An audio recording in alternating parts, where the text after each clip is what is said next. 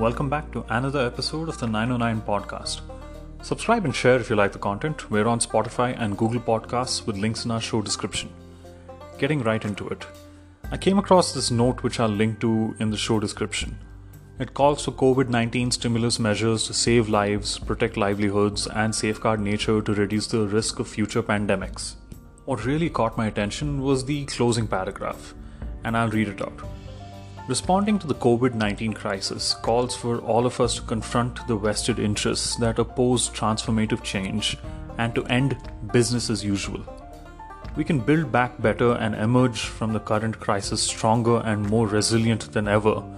But to do so means choosing policies and actions that protect nature, so that nature can help to protect us it led me to looking at something the United Nations has actually been talking about for almost 30 years now in some form or the other. They're called the Sustainable Development Goals, and that's what I really want to talk about in this episode. I don't know about you, but for the number of countries that have adopted these goals, according to me, there's not enough general awareness about them. And I thought I'd explore that to some extent and how those goals came to be. It leads into a lot of areas and serves as some food for thought about what the new normal we create is coming out of this pandemic. The goals themselves are pretty comprehensive. There are 17 areas which cover a lot of topics that are either present day discourse in the mainstream media or in pop culture. You could make the argument that pop culture is the mainstream media today, but that's for another time. So, what do these 17 goals cover? No poverty, zero hunger, good health and well being, quality education, gender equality, clean water and sanitation, affordable and clean energy, decent work and economic growth, resilient industry, innovation and infrastructure, reduced inequalities between countries, sustainable cities and communities, responsible consumption and production, combating climate change, being judicious and conscious in our approaches to life below water and on land building effective, accountable, and inclusive institutions at all levels, and finally strengthening the means to implement these goals. I mean, I really love that part the fact that there is a goal which states that you need to strengthen the means to implement the previous 16 goals. That's phenomenal. Anyway, let's look at how these goals came to pass. It starts way back in 1992 at the Earth Summit in Rio in Brazil more than 178 countries adopted Agenda 21. Agenda 21 is a comprehensive plan of action to build a global partnership for sustainable development to improve lives and protect the environment. Next up, member states unanimously adopted the Millennium Declaration at the Millennium Summit in September of 2000 at the UN headquarters in New York. The summit led to the elaboration of eight Millennium Developmental Goals to reduce extreme poverty by 2015. They followed that up as well. In January 2015, the General Assembly began the negotiation process on the post 2015 development agenda. The process culminated in the subsequent adoption of the 2030 Agenda for Sustainable Development, with these 17 goals at its core. And this was ratified in September of 2015. A plan this ambitious definitely needs some checks and reporting on it, and the UN does release an annual global comprehensive report that tracks region wise progress against these goals. However, that report isn't out for 2019 just yet. What is out, however, is the Asia Pacific report, and I'll go into that. So, let me give you a high level summary of what's happening in the Asia Pacific region against those 17 Sustainable Development Goals.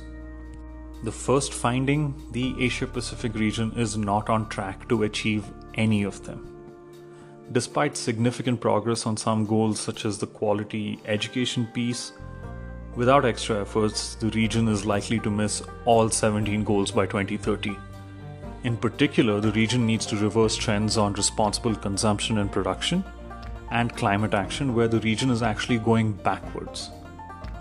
Another thing that the report called out was the region's lack of progress on environmental sustainability is actually striking.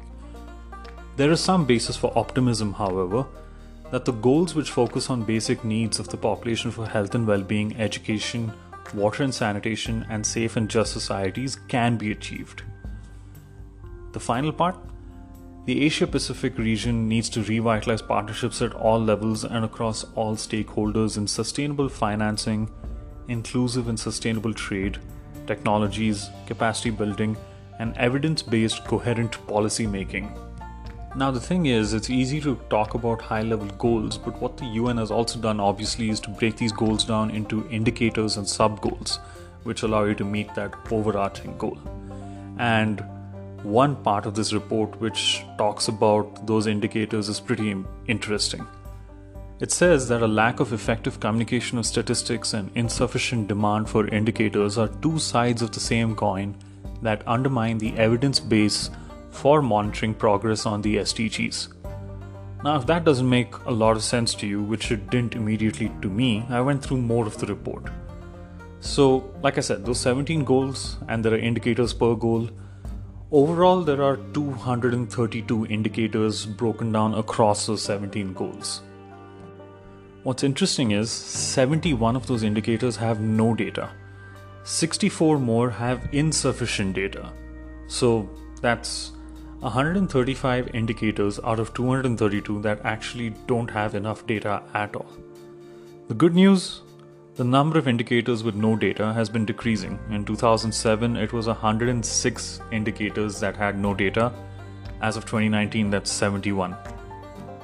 The other thing to bear in mind here is that this is an index that represents the development of 58 countries in the region. When we say there's no data for an indicator, it doesn't mean one country didn't have them, it means all the countries didn't have them. And it's not all bleak though. Uh, 31 indicators spread across the 17 goals are actually on track for the 2030 goals. To bring those indicators and goals into a nice coherent sentence and paragraph, maybe, uh, I'm going to walk through what they actually are pointing towards. The region has sustained its economic growth. At least 18 countries experience less income inequality and the total capacity of the region to produce renewable electricity has increased more than any other region of the world. That's phenomenal. The next part.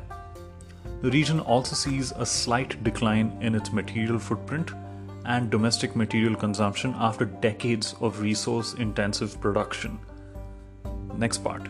The proportion of the population using basic sanitation services has also significantly increased and the region has substantially reduced maternal, neonatal, and child mortality. Brilliant stuff. Another indicator the coverage of the population of the Asia Pacific region by at least some form of a 4G mobile network has increased. Carbon dioxide emissions and their intensity from the manufacturing sector has been reduced, and the practice of open defecation has substantially dropped among the urban population of the region. So there you have it. Some good, some bad coming out of how Asia Pacific as a region is tracking towards those 2030 sustainable development goals. But there's always hope, right? And one could only hope that we get better coming on out from this pandemic, which, for what it's worth, actually originated in the Asia Pacific region. That's it for this episode. If you found it interesting, please do subscribe to the channel and share it with your friends. I'll be back soon with another episode. Until then, stay safe, stay indoors. I'll talk to you soon.